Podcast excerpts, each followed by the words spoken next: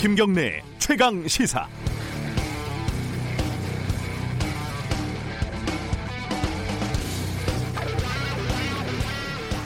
고위공직자 비리 수사처 공수처의 연원은 어, 잘 아시겠지만 길고도 깁니다. 23년 전 1996년 참여연대가 공수처 당시 이름은 조사처였지만요.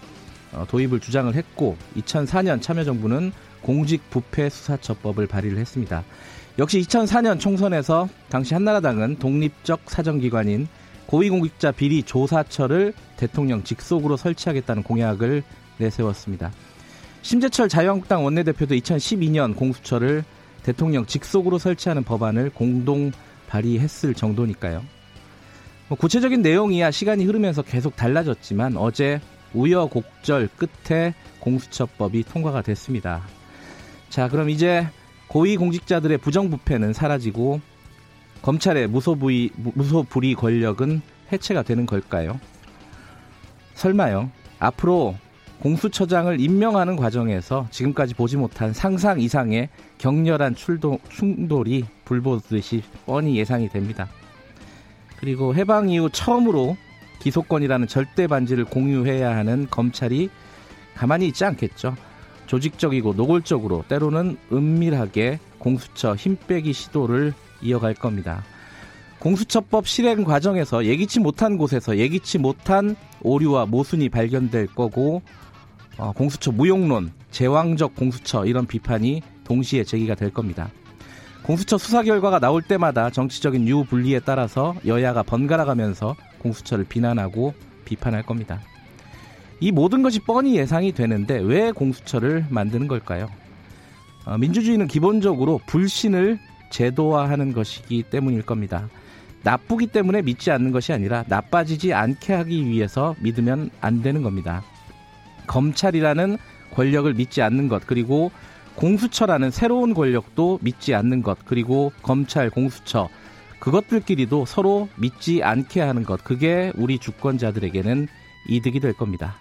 12월 31일 화요일 김경래 최강 시사 시작합니다.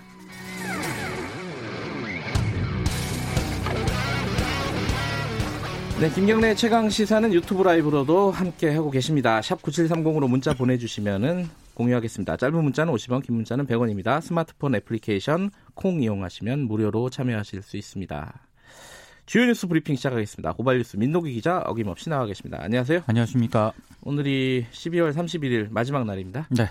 1년 동안 고생하셨습니다. 고생 많으셨습니다. 마지막에 제가 인사를 아마 못할 맨날 잊어먹어서 네. 미리 인사를 드렸습니다. 청취자 여러분들도 오늘 할애 마무리 잘 하시기 바라겠습니다. 자, 오늘 첫 번째 소식은 공수처법 통과. 어제 국회를 통과했습니다. 네. 자유한국당을 제외한 여야 사당이 이 공수처 법안을 표결에 붙였는데요. 네. 재석 177명, 찬성 160, 반대 14, 기권 3명으로 가결을 했습니다. 네. 공수처는 내년 7월에 신설이 되는데요. 고위공직자 비리 사건의 기소권을 행사할 수 있습니다. 그리고 검찰 기소권을 분산을 하고요. 검찰을 견제하는 그런 권한을 갖습니다. 공수처 수사 대상은 대통령, 국회의원, 대법원장과 대법관, 헌법재판소장과 헌법재판관, 뭐 국무총리, 판사, 검사, 경무관 이상 경찰 공무원 등이 모두 대상이고요. 경찰, 검사, 판사는 공수처가 직접 기소하고 공소 유지도 할 수 있습니다. 자유한국당이 이 법안 처리에 반발하면서 의원직 총사퇴를 결의를 했는데요. 한국당과 바른미래당 비당권파 권은희 의원 등이 어제 수정안을 냈지만 부결이 됐습니다. 여야가 내년 1월 초쯤에 임시국회를 재소집을 해서 검경 수사권 조정안, 윤치원 3법 등을 처리할 방침이긴 합니다만 자유한국당이 필리버스터를 동원을 해서 총력 방어에 나설 것으로 보이기 때문에 새해에도 국회는 여전히 대치 상황이 될 것 같습니다. 그래도 좀 며칠 쉬겠다 이거죠? 그렇습니다. 네. 어, 연말 연초에 또 싸우는 모습 보여주기 싫다, 보여주고 싶지 않다, 뭐 이런 뜻인 것 같은데 어쨌든 어, 새해는 이 대치 국면은 한동안 계속 이어질 것 같다 네. 그런 겁니다. 어, 어제 추미애 법무부 장관 후보자죠. 어, 인사청문회가 열렸는데 생각보다는 좀 싱거웠어요. 내용 그렇습니다. 좀 정리해 보죠. 일단 검찰을 지휘 감독하겠다면서 검찰 개혁 의지를 굉장히 강조를 했습니다. 네. 공수처법, 검경수사권 조정안 등 검찰개혁 법안이 통과가 되면 후속 조치에 나서겠다고 약속을 했고요. 또 피의사실 공표 금지와 관련해서 거, 감찰권을 행사하겠다는 뜻도 밝혔습니다. 검찰 조직 이 재편 가능성도 시사를 했는데요. 다만 현재 청와대를 수사하는 수사팀을 포함해서 검사 인사를 검사 인사를 단행할 것이냐 네. 이런 취지의 질문에는 법무부 장관은 재청권이 있을 뿐 인사권자는 대통령이기 때문에 언급이 부적절하다 이렇게 답을 했습니다. 뭐 원론적인 대답이죠. 그렇습니다. 네. 어제 청문회에서 야당 의원들은 이 추 후보자의 저서 출판비 횡령 의혹을 집중적으로 제기를 했는데요. 2004년 삼선 도전에 실패한 뒤에 임기 종료 직전 정치 후원금으로 저서 출판비 1억 원을 썼다고 신고를 했거든요. 네. 근데 당시 출판사 대표가 최근 책을 출판하지 않고 1억을 돌려줬다고 밝혔습니다. 아, 추 후보자는 이와 관련해서 당시 후원의 계좌가 폐쇄가 되고 정치자금 계좌도 닫힌 상태였기 때문에 1억을 자기압 수표로 돌려받았다면서 이후 한국심장병재단에 5천만 원, 한국백혈병 어린이재단에 5천만 원을 기부했다고 밝혔습니다. 이건 뭐 재단에 5천만 원씩 기부했다는 것만 확인이 되면 클리어되는 문제네요. 그렇습니다. 예. 어, 문재인 대통령이 연말에 사면을 대규모 사면을 시행을 했는데 여러 가지 얘기들이 나오고 있습니다. 가장 주목되는 점은 역대 특사 가운데 처음으로 양심적 병역 거부자가 사면 복권 대상에 포함됐다는 점인데요. 네. 1,879명입니다. 어, 많군요. 네. 네. 그리고 한상균 전 민주노총 위원장하고요. 밀양 손적 송전탑, 세월호 집회 등 사회적 갈등 사건 관련자 18명도 이번에 사면 복권 대상에 포함이 됐습니다. 네. 아, 이광재 전 강원도지사, 공성진 전 한나라당 의원 등 기업체 등으로부터 금품을 받아서 정치자금법 위반 혐의로 실형을 선고받았던 정치인도 이번에 사면 대상에 포함이 됐고요. 신지호 전 새누리당 의원 등 선거 사범에, 선거 사범에 대한 사면 복권도 이번에 진행이 됐는데 네. 아, 이것 때문에 사면권 제한 공약 취지가 퇴색됐다 이런 비판도 나오고 있습니다. 이광재 전 지사라든가 공성진 전 의원 같은 경우에는 피선거권을 회복을 했기 때문에 내년 총선에 출마할 가능성도 있습니다. 아, 출마의 길은 열렸다 이거네요. 그렇습니다. 그런데 이제 어, 한명숙 전 총리라든가 이석기 전 의원 같은 경우에는 빠졌고요. 그렇습니다. 예. 자, 다음 소식 전해 주시죠. 한진그룹 일가의 성탄절 소동이 일단 공동 사과문으로 일단락이 됐습니다. 조원태 회장하고 이명희 고문이 어제 대한항공 홍보실을 통해서 사과문을 발표를 했는데요. 두 사람은 많은 분께 심려를 끼쳐드린 점에 대해서 깊이 사죄해드린다면서 조원태 회장은 어머니인 이 고문에게 깊이 사죄를 했고 이 고문은 이를 진심으로 수용을 했다. 앞으로도 가족 간 화합을 통해 고 조양호 회장의 유훈을 지켜나가겠다. 이런 입장을 밝혔습니다. 근데 이 가족 간 다툼의 근본 원인이 경영권 싸움이거든요. 네. 갈등 봉합이 쉽지 않아 보인다는 분석이 압도적입니다. 이번 갈등으로 총수 일가와 경영권 분쟁 중인 한진칼의 2대 주주인 KCGI가 국민연금과 같은 기관 투자가와 함께 총수 일가를 더 적극적으로 견제할 수도 있다 이런 전망이 나오고 있는데요. 이 KCGI 같은 경우에는 한진그룹의 전문 경영인 도입을 꾸준히 요구를 해왔거든요. 네. 이것 때문에 예, 사과문이 빨리 나왔다 이런 분석도 예, 있습니다. 마음이 바쁜 거죠. 그렇습니다. 실제로 뭐 화해를 한 것 같지는 않아요. 네. 어, 쌍용차가 복싱 약속을 어겼다. 뭐 이런 얘기가 있었는데 이건 어떻게 되고 있습니까? 어제 그 기한 없는 휴직 연장 통보를 받았던 쌍용차 노동자들이 이 덕수궁 대한문 앞에서 기자회견을 열었거든요. 네. 해고자 복직 합의를 파기한 사측과 기업 노조를 규탄을 했습니다. 금속 노조 쌍용차 지부와 시민사회 단체는 지난 24일 이 노사 합의는 무효라고 주장을 했는데요. 이게 왜냐하면 당사자 동의가 없으면 노사 합의는 철회하거나 다른 노사 합의로 변경할 수가 있다는 겁니다. 어, 노조가 변경... 지금 쌍용차 두 개라는 거죠? 두 개인데요. 예. 어, 지난 24일 노사 합의는 다수 노조인 기업 노조가 소수 노조인 쌍용차 지부의 결정과 의견을 무시했기 때문에 네. 노동조합법에 명백히 위반돼서 무효라는 겁니다. 그 해고자들은 어, 이 소수 노조인 쌍용차 지부에 소속돼 있고요. 그렇습니다. 그러니까 무효다 이렇게 지금 얘기를 하는 거죠. 그리고 지난 1월 복직한 노동자들이 있는데요. 어, 평택 공장 안에서 1인 시위를 진행을 하고 있고요. 네. 그리고 기업 노조를 어제 방문을 해서 노사 합의에 항의하고 면담을 요구하기도 했습니다. 해고 노동자들은 복직 예정일이 1월 6일에 1월 6일에 출근하겠다는 그런 입장을 밝혔습니다. 아, 세밑에 마음이 안 좋겠습니다. 이, 이 빨리 좀 해결이 됐으면 좋겠습니다. 그렇습니다. 산재 소식이 또 들어와 있는 게 있네요. 지난 29일 새벽 2시쯤에 자동차 휠 제조업체인 ASA 전주 공장에서요. 야간 작업 중이던 중국인 이주 노동자가 리프트에 끼어 사망을 했습니다. 고용노동부 전주지청은 위쪽에서 작업 중인 노동자가 이주 노동자 위치를 확인하지 못하고 리프트를 작동시키면서 협착 사고가 발생한 것으로 추정을 했는데요. 네. 사망한 이주 노동자는 지난달 7일 3개월 단기 계약직으로 회사에 입사를 했는데 이 ASA 노조는 작업이 익숙하지 않은 단기 계약직 이주 노동자들이 집중 투입이 된 점을 사고의 근본 원인으로 꼽고 있습니다. 네. 특히 한국인 관리자도 배치가 되지 않은 채 각기 다른 나라에서 이제 언어가 다른 이주 노동자들 중심으로 작업이 진행되다 보니까 위험 상황에 대한 대처가 어려워졌다는 그런 지적인데요. 네. ASA 전주 공장은 지난달 이 노동부가 실시한 근로감독 과정에서 산업안전보건법 위반 사항이 무더기로 적발이 되기도 했는데 당시 고, 노동부가 40여 건의 위반 사항을 적발을 해서 2,800만 원의 과태료를 부과를 했거든요. 네. 근데 사고 예방에는 별로 도움이 안 된 것 같습니다. 아, 이 산재 소식이 내년에는 뭐 조금 적었으면 좋겠는데 지금 그럴 만한 제도적인 개선이 이루어지지 않았죠. 그렇습니다. 어, 연말에 이게 훈훈한 소식인지 뭔지 잘 모르겠습니다. 어쨌든 어, 좀 어이없는 사건이 있는데 좀 얘기 좀 해주세요. 전북 전주에서 얼굴 없는 천사가 놓고 간 성금을 훔쳐 달아났던 절도 용의자들이 범행 5시간 만에 검거가 빨리 됐습니다. 잡았네요. 이 절도범들이 연말이면 얼굴 없는 천사가 다녀간다는 사실을 알고요. 치밀하게 범행 계획을 세웠다고 하는데요. 일단 6천만 원쯤 되는 이 지폐와 동전 등의 성금은 되찾았다고 합니다. 네. 얼굴 없는 천사는 해마다 연말이면 전주시 노송동 주민센터에 전화를 걸어서요. 성금을 놔둔 장소만 알려주거든요. 네. 이것 때문에 이 버, 어, 이제 범죄자들이 이걸 노린 것 같은데 네.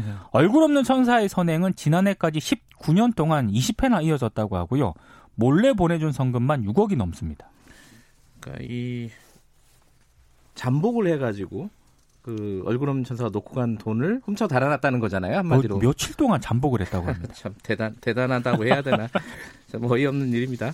어찌됐든 빨리 잡아가지고 다행인 것 같고요. 문자 몇 개 소개하고 오늘은 12월 30일이니까 마무리할까요? 네. 어, 5484님이 어, 수고하셨습니다. 아침마다 감사합니다. 이런 말씀 보내주셨고요. 감사합니다. 들어주셔서. 그리고 9098님이 어, 최강시사 시작하는 아, 오프닝 말씀하시는군요. 어, 그동안 절대 공감한다 이런 말씀이시고 그동안 수고하셨습니다 이런 말씀하셨고 SNO 땡땡땡땡 님이 저보고 머슴같이 생겼다고 어, 머슴 비하 발언을 하셨습니다. 어, 들어주셔서 어쨌든 감사합니다. 그리고 1457님, 차도남님, 저, 저를 얘기하는 겁니다. 차도남은. 어, 올 한 해 수고 많이 하셨습니다. 이런 말씀 하셨고, 건강하고 돈 많이 벌어라는 얘기가 어, 최고라 이런 말씀하셨는데 건강하시고 돈 많이 버시기 바라겠습니다. 6028님이 어, 제작진 비롯한 여러분들 수고 많으셨습니다. 감사합니다. 6028님. 1년 동안 청취한 청취자로서 어, 정말 수고 많으셨고 새해 복 많이 받으세요라고 말씀하셨습니다. 청취자 여러분들도 올 한해 오늘 하루 잘 마무리하시고 새해 복 많이 받으시기 바라겠습니다. 민노기 기자도 새해 복 많이 받으시기 바라겠습니다. 새해 복 많이 받으십시오. 예, 고맙습니다. 고발뉴스 민노기 기자였습니다. 김경래 최강 시사 듣고 계신 지금 시각은 7시 38분입니다. 최강 시사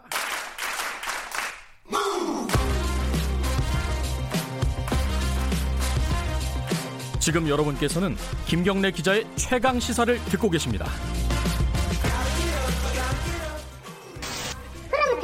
왜그 얼굴도 모르시는 분한테 제가 물어보잖아요. 우리가 계, 계좌를 지금 추적하고 있는데 네. 해보니까 그런 게 있고 돈을 투자를 했고 4천만 원 못 받고 있다 아직까지 하니. 아 근데 여기서 거기 어디세요? 검찰청이라고 얘기했어. 검찰청에서 왜 이런 걸 저한테 얘기를 해요? 저 개인적인 사생활인데.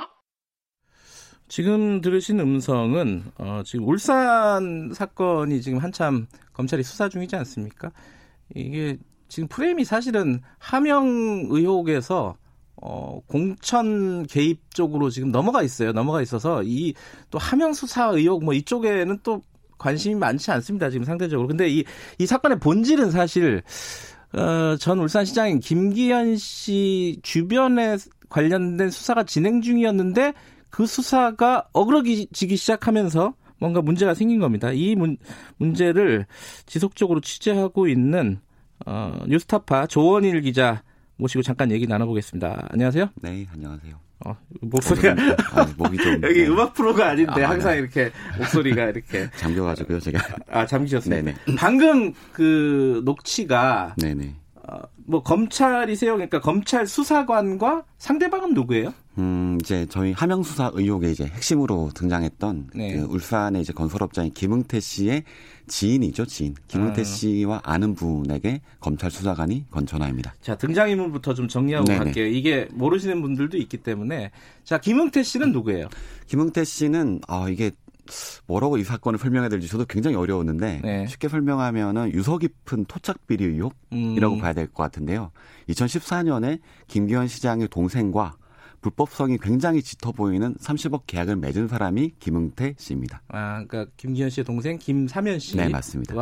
30억짜리 계약을 맺었는데 그게 불법성이 좀 짙다. 네, 그렇죠. 그래서 그 수사를 어 실제로 의뢰를 한 사람인 거죠? 네, 경찰에다가? 실제로 예, 경찰에 수사를 의뢰를 했죠. 검찰에도 의뢰를 했고 검찰에는 의뢰는 하지 않았지만 검찰이 먼저 먼저 수사를 예, 불법 정황이 있다는 걸 알고 이 사람을 음. 먼저 불렀던 거죠. 자, 그 수사가 진행 중이었다 이미 네네. 그게 대략 시점이 어느 정도죠? 네, 계약을 맺은 시점은 2014년 3월이고요. 네. 검찰이 김응태 씨를 실제로 이제 울산지검을 불렀다고 네. 지금 저희가 파악하고 있는 바는 2016년이고, 16년이고, 그리고 이 사건 실제로 수사가 돌아가기 시작한 것은 2017년 하반기. 하반기에 경찰이 실제로 그렇습니다. 예. 경찰이 실제로 수사에 나서게 됩니다. 자, 경찰이 어, 전 울산시장 김기현 씨의 동생 김사면 씨와 관련이 있는 김흥태 씨를 경찰이 수사를 하고 있었어요. 맞습니다. 네. 어, 그러면 수사의 핵심은 김흥태 씨가 아니라 김사면 씨가 되는 거죠. 그렇죠. 양자 간에 맺은 계약이 이제 실체니까요. 네. 그러니까 김사면 씨가 어, 형의 그 위세를 얻고 네네. 네. 뭔가 이권에 개입했다 예. 이거잖아요. 경찰이 가설이죠. 바라보고 예. 있었던 네네. 의혹은. 그래서 수사를 하고 있었는데 김흥태 씨의 지인을 검찰이 지금 통화를 한 거예요. 그렇죠. 저 내용을 아까 못 들으신 분을 위해서 어, 이게 음성 변조가 돼서 잘 못 들으셨는데 당신이 지금 어, 돈을 김응태 씨한테 빌려준 거 아니냐 이런 뜻인가요 이게? 그렇죠. 돈을 그러니까 쉽게 말해서 돈을 빌려주셨는데 네. 못 돌려받으신 거 아닙니까?를 대묻고 있는 겁니다. 뭐 떼인 돈 받아들입니다. 약간 예, 약간 그런 식이었죠. 저는 처음에 들었을 때 이게, 네. 이게 보이스피싱인가 싶을 정도로 좀 음. 의아 싶어서. 근데 검찰 수사관은 맞고요. 네 맞습니다. 검찰 수사관이 어, 김웅태 씨 지인한테 전화를 해서 네. 당신 김웅태 씨한테 돈 빌려주고 못 받은 거 아니냐? 네, 맞습니다. 이런 식으로 지금 물어보고 네네. 있다는 네. 거잖아요. 일관되게 울산지검 특수부의 사무실 전화번호가 음. 네, 일관되게 사용되고 있습니다. 그러면은 검찰이 그러니까 경찰이 김사면 씨, 그러니까 김기현 전 시장의 동생을 피의자로 놓고 수사를 하고 있는 과정에 네네. 검찰이 김웅태 씨, 그러니까 고발인인 거죠 일종의. 네네. 그렇죠. 예, 고발인을 뒷조사를 했다? 이렇게 그렇죠. 볼수 있는 건가요? 주변 수사를 했다고 볼 수 있겠죠. 뒷조사라는 음. 말도 뭐 충분히 뭐 사용이 가능한 상황인 것 같습니다. 아, 이걸 어떻게 봐야 돼요? 이거는 어, 고발인을 뒷조사를 했다라고 예, 봐야 예. 되는 거 아니면 검찰이 또 나름대로 어떤 수사 예, 예. 첩보를 받아서 음, 나름대로 수사를 네네. 했다 이렇게 봐야 되는 겁니까? 뭐 양자 모두 경우의 수는 가능하다고 생각하는데요. 네. 문제는 이제 저희도 저희도 뭐 여러 가지 가능성 놓고 봐야 되니까 검찰이 네. 김웅태 씨가 실제로 나쁜 더 나쁜 일을 저질렀을 수 있는 가능성을 다 배제할 수는 없잖아요. 네. 근데 하지만은 제일 중요한 부분은 시기였거든 시기. 음. 처음에 아까 방금 들으신 녹음 파일이 녹음된 그러니까 전화 전화 통화가 이루어졌던 시기는 2018년 5월이거든요. 네. 이 시점에는 어떤 시점이냐면 경찰이 한참 김사면 씨를 수사를 하고 있고 음흠. 검찰이 거기에 대해서 야 이렇게 해야 되는 거 아니냐 이 수사가 잘 되려면 이 사람들이 받았던 뒷돈을 밝히든지 네. 아니면 김사면 씨의 보다 명확한 증거를 찾아와라라고 네. 경찰에 계속 지시를 하고 있던 시점이라는 거죠. 검찰이 경찰의 그 김사면 씨에 대한 수사를 지휘를 하면서 네, 자기들은 그렇죠. 어, 고발인을 그렇죠. 그 뒤에서 예, 예. 수사를 예. 하고 있었다. 일종의 이중 플레이였다고 네, 보고 있습니다. 근데 이 이제 김은태 씨 지인들 아 지인 중에 한 명인 박모 음. 씨죠 방금 나온 사람은. 예, 박모 씨죠. 박모 씨와 통화한 것도 있지만 다른 지인들하고도 많이 통화를 네, 했다면서요? 네, 맞습니다. 예. 그 음성 하나 더 들어보죠. 김영태에 대해서는 그쪽에서는 뭐 검찰에서는 거의 뭐 사기꾼으로 사기로 내 말고도 돈을 갖다가 엄청나게 많은 사람인데 돈을 빌리고 이래 했다라고 어, 얘기를 해서 김영태가 기소가 됐을 때 같이 고바, 고소를 하는 게 맞지 않느냐 하는 이런 내용인 것 같아요. 물 들어올 때 노를 져야 된다, 고소해야 된다라고 이제 이렇게 얘기했고. 자, 여기서 나오는 이분은 음성 변조가 안 됐어요? 예, 이분은 누구예요? 강석주 씨라는 분인데요. 네. 이제 저희 뉴스타파 취재 용기를 가지고 지금 얼굴을 직접 공개하시고 아하. 인터뷰까지 해보신 분인데 실제로 김응태 씨에게 10억 가까운 돈을 빌려준 장본인입니다. 빌려줬어요, 실제로? 예, 예 실제로 예. 빌려주었고요. 네. 그리고 이제 빌려줬는데 이분은 이제 앞서 들으신 박 모 씨보다 검찰의 입장에 진도가 한 단계 더 나아간 거죠.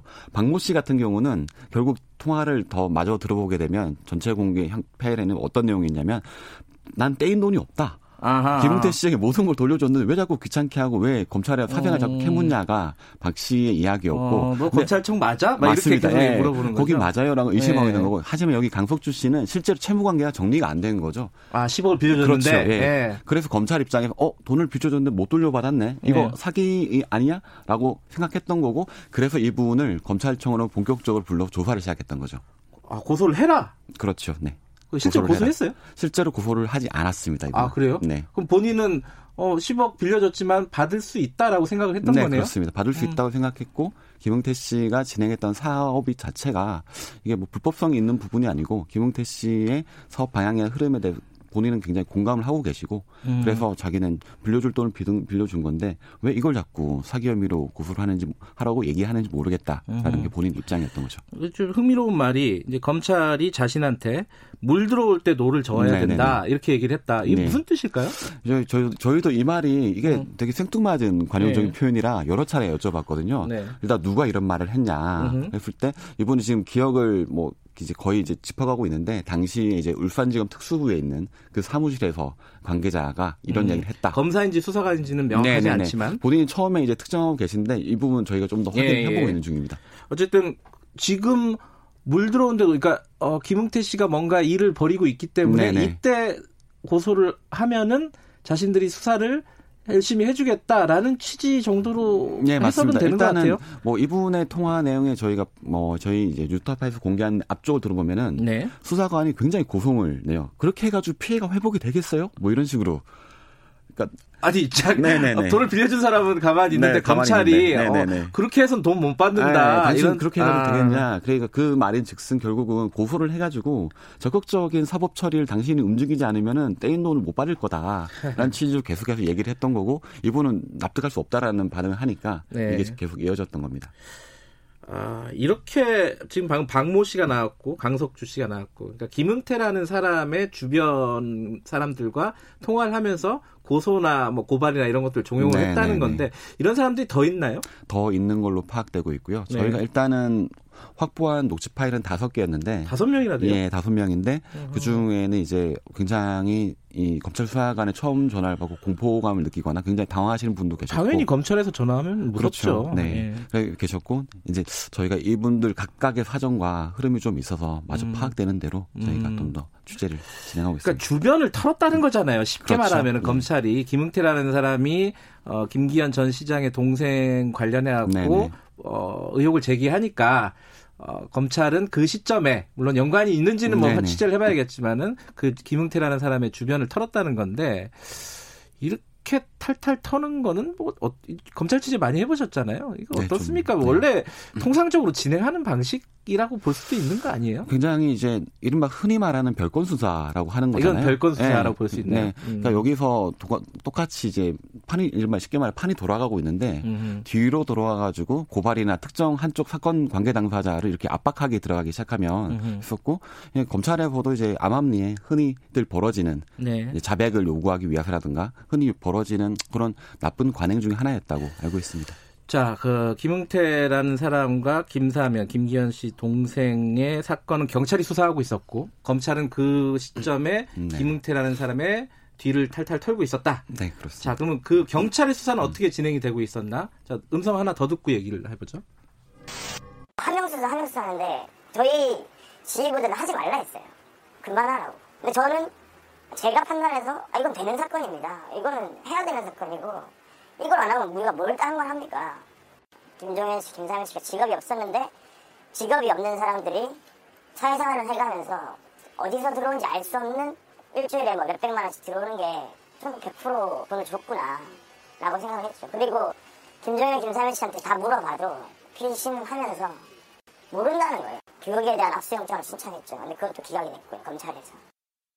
자, 어, 대략 짐작하시는 청취자분들이 많이 계실 텐데 누굽니까, 이 사람은? 이분은 이제 울산 경찰청에서 실제로 김기현 전 시장의 동생 김사면 씨를 집중적으로 수사에 참여했었던 당시에 네, 경찰입니다. 지금 현직이고요. 현직입니다.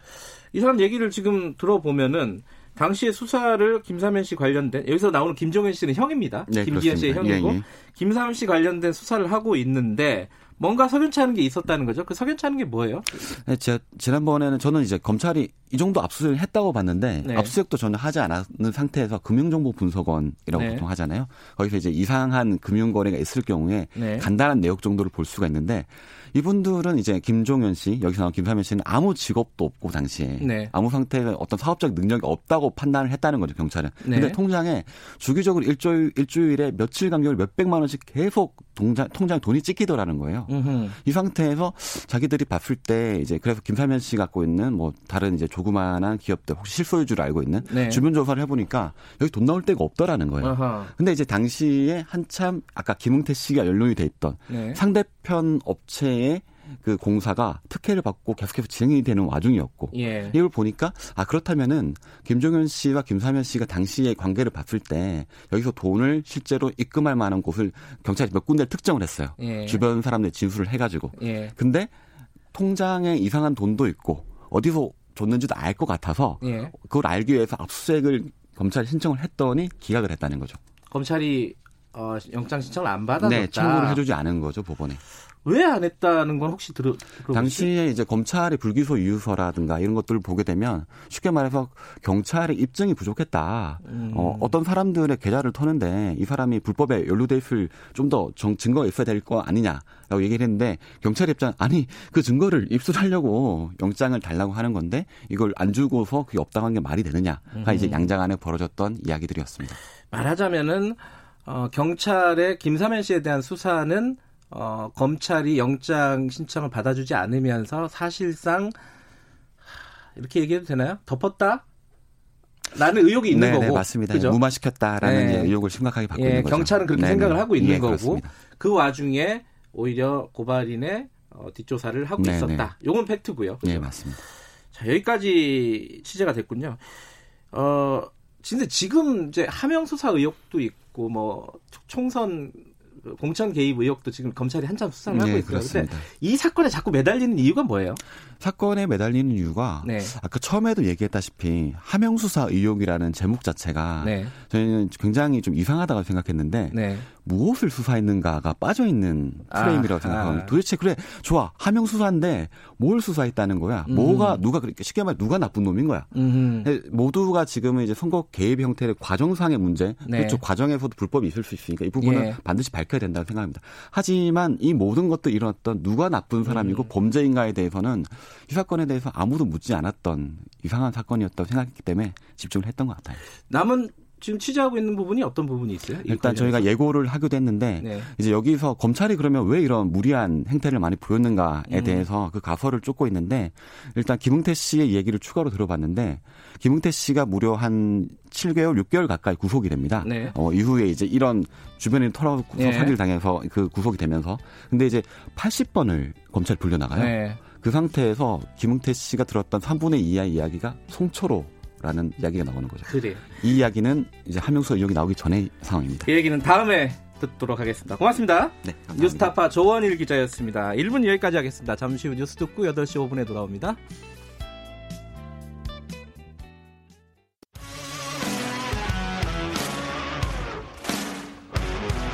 탐사보도 전문 기자 김경래 최강 시사.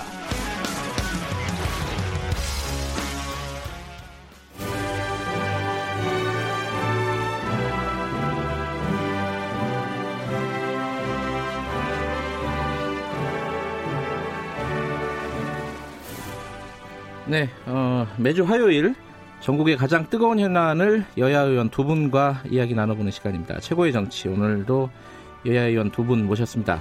먼저 자유한국당의 정태옥 의원님 나와 계십니다. 안녕하세요. 예, KBS 시청자 여러분 반갑습니다. 정태옥 의원입니다. 네, 청취자로 말씀해 주시면 감사하겠습니다. 아, 그렇죠. 아, 요새는 라디오죠. 유튜브로 하기 때문에 예. 또 시청자라고 해도 괜찮을 아, 것 같습니다. 이것도 유튜브로 나가는 예, 거예요? 지금 나가고 예. 있습니다. 그리고 박주민 의원은 오늘 아침에 일정이 좀 급한 게 있으셔가지고 전화로 연결했습니다. 안녕하세요. 예, 안녕하십니까. 예, 연결돼 있군요. 예, 저 이거 예. 이 야당 의원은 방송국까지 오라 그러고 네. 여당 의원은 집에서 편하게 전화로 하는 이것도 이제 야당 그 뭐지 이게 탄압의 일종이 아닌가 생각 어떻게 네, 박주민 의원님이 대답해 주시는 걸로. 예, 김경래 기자님 이야기하셔야지. 의원님 저는 집은 아니고요. 제가 제가 갑자기 섭외되면서 이렇게 좀 됐습니다. 죄송합니다. 원래 근데 나와 계시면은 더 유리합니다. 말씀을 음. 많이 하실 수 있어요. 제 눈을 보고 있기 때문에. 네. 자, 어, 김경래 최강시사는 유튜브 라이브로도 함께하고 계십니다. 샵 9730으로 문자 보내주시면 제가 대신 질문해 드리겠습니다. 짧은 문자는 50원, 긴 문자는 100원이고요. 스마트폰 애플리케이션 콩 이용하시면 무료로 참여하실 수 있습니다. 저, 죄송한데 이 박주민 의원님 목소리 좀 저한테 좀 잘 들리게 좀 해주세요. 제가 안 잘... 들리는데. 어, 의원님이 안 들리신데요? 스피커도 좀 아, 아 예, 아. 알겠습니다. 헤드폰 좀 어, 헤드폰 해주시면 예 들리시나요? 박지원 의원님 한 말씀만 해주시겠어요? 테스트. 예, 박주민입니다. 예, 들리시나요? 전혀 안 들려요. 아, 안 들려요. 예, 알겠습니다. 그럼 제가 저희, 들이 정리를 해드리도록 하고요. 자, 어제 공수처법이 어, 통과가 됐습니다. 어, 오늘 아침에 신문을 보니까요. 이렇게 중앙일보는 헤드라인을 이렇게 뽑았더라고요. 검찰 개혁 한다더니 검찰보다 더 센 괴물을 만들었다. 이렇게 뽑았고요. 한겨레 신문은 검찰의 기소 독점 65년 만에 깨졌다. 이 인식 차이가 너무 많이 벌어져가지고 이게 어떻게 받아들여야 될지 이 부분을 오늘 먼저 좀 얘기를 해보겠습니다. 자, 먼저 입장부터 좀 여쭤볼게요. 자, 어, 여당 입장을 먼저 들어보죠. 이게 공수처가 이제 오래된 숙제였잖아요.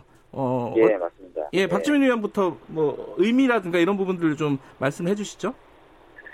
예, 사실은 이제 그 고위공직자의 부패라든지 범죄라든지 이런 부분이 아, 그동안 잘 수사도 안 되고 기소도 안 되고 하는 모습들을 보여왔기 때문에요. 네. 고위공직자의 부패 총량을 줄이기 위해서 고위공직자 범죄를 어, 좀더 전문적으로 수사하는 기구가 필요했고요. 동시에 어, 검찰이 갖고 있는 무소불위의 권한을 좀 나누어서 견제할 필요도 있어서요. 두 가지 기능을 담보하는 공수처가 얘기되어 온 지가 굉장히 오래됐는데 이번에 아, 통과되게 돼서 뭐 부패범죄 총량도 줄이고 또 검찰도 좀 견제할 수 있는 그런 계기가 마련됐다고 봅니다. 자, 부패 총량을 줄이고 검찰도 견제할 수 있다. 이게 이제 박준 의원 말씀이고, 자, 정태욱 의원님 얘기도 먼저 들어볼게요. 예. 지금 박주민 의원께서는 네. 어, 공수처 설치의 의미를 고위공직자에 대한 비리를 수사를 제대로 하도록 하고 네. 검찰의 권력을 나누는 거다. 네. 이 바로 여기에서 이 공수처법이 철저히 실패한 거예요. 고위공직자의 비리를 수사하는 기관이 아니라 네. 오히려 이 공수처는 고위공직자의 비리를 보호하는 역할을 해요. 네. 지금 예를 들어서 이 공수처가 어, 내년 7월 1일 되면은 지금 조국 수사가 가능하겠어요? 그리고 유재수 사건이 수사가 가능하겠어요? 그리고 또 김기현 그 울산시장 아 선거 개입 사건이 수사가 가능하겠어요? 음. 오히려 고위공직자의 수사를 비리를 못하게 하고 네. 이 권력에 밑보여 있는 야당이나 권력을 잃은 사람이나 아, 미운 사람에 대해서 그리고 또 자기들의 입맛에 맞지 않는 판사나 검사나 네. 헌법재판관에 대해서 집요한 수사가 가능한 가공할 국가기관이 되었다라는 점에서 오히려 고위공직자 수사가 아니라 고위공직자의 비리를 막아주는 역할을 방패 역할을 할 것이고 두 번째 검찰의 권력을 나눈다 했는데 검찰의 권력이라는 것이 수사권과 기소권을 같이 가졌다는 점에서 어, 가, 이 나눈 자 했는데 오히려 지금 공수처는 지금 현재의 검찰과는 비교도 하지 못할 만큼 훨씬 더 강한 기소권과 수사권을 독점하고 네. 다른 수사기관을 지휘 통제할 수 있는 권력까지 가지고 있는 네. 어마어마한 권력을 만든 그러니까 우리 검찰의 문제점을 검찰보다 더 훨씬 나쁜 더 강한 더 무소불위의 그런 권력기관을 만들었다는 점에서 네. 이거는 철저히 잘못된 에, 것이다. 알겠습니다. 그러면 박지민 의원도 그렇고 지금 정태욱 의원도 그렇고 두 분이 쟁점을 두 가지 다 똑같이 음. 말씀하셨어요. 그럼 예. 하나씩 가볼게요. 예. 하나는 어, 비리 수사, 비리의 총량을 줄이겠다. 비리 수사를 더 가, 강, 강력하게 하겠다라는 건데, 예. 지금 말씀하시는 거는 비리를 막는 역할을 한다. 예. 이런 거잖아요. 예. 유재수, 김기현, 조국, 이런 사건들을 수사할 수 있겠냐? 어, 어떻게 보세요, 박지민 의원님? 그거부터 얘기를 해보죠. 음, 아마 이제 그런 수사를 할 수 없다라고 정 의원님께서 지적하신 근거는, 어, 이게 이제 공수처가 독립성이 약하고 결국은 네. 권력의 뜻대로 움직일 것이다라는 네. 전제로 아마 말씀을 하시는 것 같아요. 네. 아 그런데 아시다시피 공수처 처장 임명 절차나 이런 것들 을 보면은 네. 상당한 독립성을 보장하고 있음을 알 수 있습니다. 음. 뭐 일곱 명의 추천위원회에서 공수처장 후보를 추천하는데 네. 그 일곱 명 중에 두 명이 야당이 추천한 위원이 되는 거고요. 네. 어 그 두 명이 절대적인 비토권을 갖게 됩니다. 그래서 야당이 반대하는 사람은 공수처장 후보도 될 수 없기 때문에 그냥 대통령이 임명하는 어, 검찰 총장보다 훨씬 더 정치적 중립성과 독립성이 보장돼 있거든요. 네. 그래서 어, 권력의 뜻대로 움직일 것이다라고 보기 어렵고 또 검찰의 경우에는 어, 법무부가 여러 가지 통제 수단을 가지고 있습니다. 그래서 어, 법무부를 통한 어, 통제도 가능하지만 어, 공수처에 대해서는 또 그렇게 어, 통제할 수 있는 어, 음. 장치나 제도가 없기 때문에 굉장히 더 독립성이 보장되어 있고요. 그래서 어, 정치적으로 표현돼 있고 정치적으로 활용될 것이다. 그래서 부패 범죄를 제대로 수사 못할 것이다라고 하는 것은 저로서는 좀 받아들이기 어렵습니다. 알겠습니다. 정태욱 의원님 지금 이제 반론을 박주민 네, 얘기했는데 예 예. 그러니까 일단 뭐 그 얘기입니다. 저 요약하면은 검찰총장 임명은 대통령이 하는 건데 네. 이거는 뭐 야, 야당이 반대하면 임명 못하는 구조로 돼 있다 이거예요. 아이, 그, 일단은 예. 예. 그건 말도 안 되는 이야기고 일곱 명 중에 에, 순수 여당 몫이 다섯 명입니다. 네. 야당 몫이 딱 두 명이거든요. 네. 근데 야당 몫이 두 명이라 야당에도 보통 어, 정통 야당이 있고 약간 중립적인 야당이 있, 있잖아요. 네. 그런 상황에서 뭐 한 명이 두 명이 동시에 반대하기가 쉽지도 않고 네. 또 실제로 두 명을 추천하도록 되어 있습니다. 네. 그러면은 어 야당에서 원하는 한 명은 추천되겠지만은 또 한 명은 여당이 추천한 사람이 무조건 되는 거예요. 음흠. 그러면 대통령이 그 둘 중에 네. 여당에서 추천한 사람을 그대로 임명해 버리는 거예요. 네. 그러면 임명하면은 인사청문회 절차만 있고 그다음 국회 동의 절차도 없이 그대로 대통령 임명합니다. 지금 인사청문회 제도가 사실상 무력화되어 있는 건 알고 있지 않습니까? 네. 그래 되기 때문에 이 인사 이 공수처장 임명은 100% 대통령이 지명자하고 완전히 같습니다. 음흠. 여당이 한 명 추천하고 야당이 한 명 하고 네. 그중에 야당 추천한 사람들은 임명 안 해버리고 여당 추천 임명하고 형식적인 국회 청문 절차 뭐 하루 정도 이래 저 국회에서 공방하다가 네. 임명해버리고 나면은 그 다음에 여기 대해서 어 이 국회 동의 절차가 없거든요. 네. 인준 절차가 아예 없어요. 예. 그럼 그 끝이에요. 그 다음부터는 공수처 차장은 뭐 또 똑같이 처장이 추천해가지고 임명하고 네. 공수처에 있는 검사라는 사람들도 사실 공처에 있는 변호사들이죠. 네. 검사도 아니고 그런 그 이제 공수처 검사라고 하는 사람들도 처장 임명하도록 이래 돼 있어요. 네. 그러되기 때문에 이거는 철저하게 그 대통령 직속 권력 기관이에요. 자, 이 부분에 대해서는 박지원 의원님 말씀하고 네. 조금 우려가 다른 것 같아요. 그좀 네. 말씀해 주세요. 지금 정 의원님이 말씀하신 게 저는 잘 이해가 안 되는데요. 예. 두 명의 후보를 할 때 뭐 한 명에 대해서만 비토권 행사하고 다른 한 명에 대해서는 마치 비토권 행사하지 않을 것처럼. 그래서 여당이 좋아하는 사람 한 명, 야당이 좋아하는 사람 한 명이 무조건 후보가 될 것이다라고 얘기하시는 것 자체가 좀 이해가 안 되고요. 두 번째로 어, 여당 몫이 이미 다섯 명이나 있다라고 얘기하시는데 우리나라는 상권 분립이 보장되어 있는 어, 체계입니다. 법원 행정처장이 들어가게 되는데 그럼 법원 행정처장이 여당 사람이냐 음. 그렇지 않거든요. 네. 법원 행정처장은 대법관입니다. 네.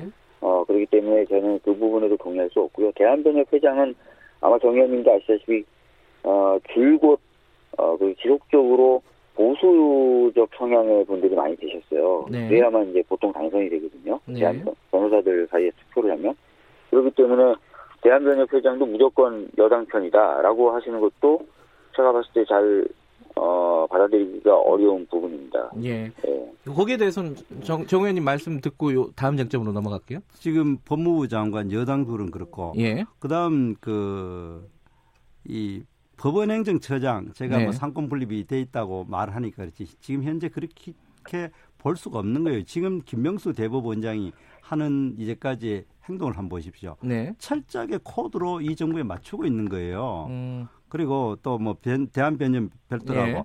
중요한 거는요. 두 명을 추천하도록 되어 있습니다. 네. 두 명을 추천하게 되면은 그 중에 대통령 한 명을 임명하고 거기에 대해서는 아무런 저 야당에서 비토권 같은 게 없어요. 그러니까 거꾸로 하면 되겠죠. 대통령이 두 명을 인준했는데 거기에 대해서 뭐 야당에서 두 명이 반대하면 안 되도록 하는 거꾸로 한다면 그 말이 맞지만은 예. 추천은 해놔놓고 대통령 임명했을 때는 얘는 그, 알겠습니다. 이 부분은 어, 요 정도 얘기하면 청취자분들이 판단하실 수 있을 것 같고요. 예. 자, 그 다음 쟁점이 이 공수처가 무소불이다. 검찰보다 더 무소불이다. 이게 아까 말씀하신 음. 부분이에요, 정 의원님이. 자, 박 의원님, 이 부분에 대한 반론 듣고 이어갈게요. 그 무소불위로 어떤 권한을 행사할 수 있다라고 이제 말씀하시는 분들 중에 대다수가 그 24조 2항 네. 그 수사 초기에 다른 수사기관들이 어, 공수처가 수사할 범죄를 수사할 경우에 통보하도록 하는 네. 그 조항 때문에 보통 그런 말씀을 많이 하십니다. 근데 네. 어, 이 통보 조항이 이번에 이제 논의되면서 그 새로 도입되게 된 취지는 원안에도 있었던 그 관할 이전권을 제한하기 위한 조항이에요. 네. 그러니까 사건을 다른 수사기관이 수사하다가 어, 공수처가 수사할 범죄라는 걸 알게 되면은 통보를 하고 공수처는 반대로 그 통보를 받으면 아주 짧은 기간 내에 공수처가 수사할지 아니면 다른 수사기관 네. 수사할지를 정해서 회신하도록 돼 있는 겁니다. 네. 그래서 반환을 정리하기 위한 규정이고요. 네. 그 공수처가 다른 수사기관을 통제할 수 있거나 네. 또는 감독할 수 있거나 하는 조항이 전혀 없습니다. 공수처법 내에는. 네. 그렇기 때문에 어, 공수처가 다른 수사기관의 어떤 상급기관이라거나 또는 네. 다른 수사기관을 지휘 통제할 것이다라고 보시는 것은 제가 보기에는 법 내용과는 맞지 않는 비판이신 것 같습니다. 예, 정 의원님이요? 예.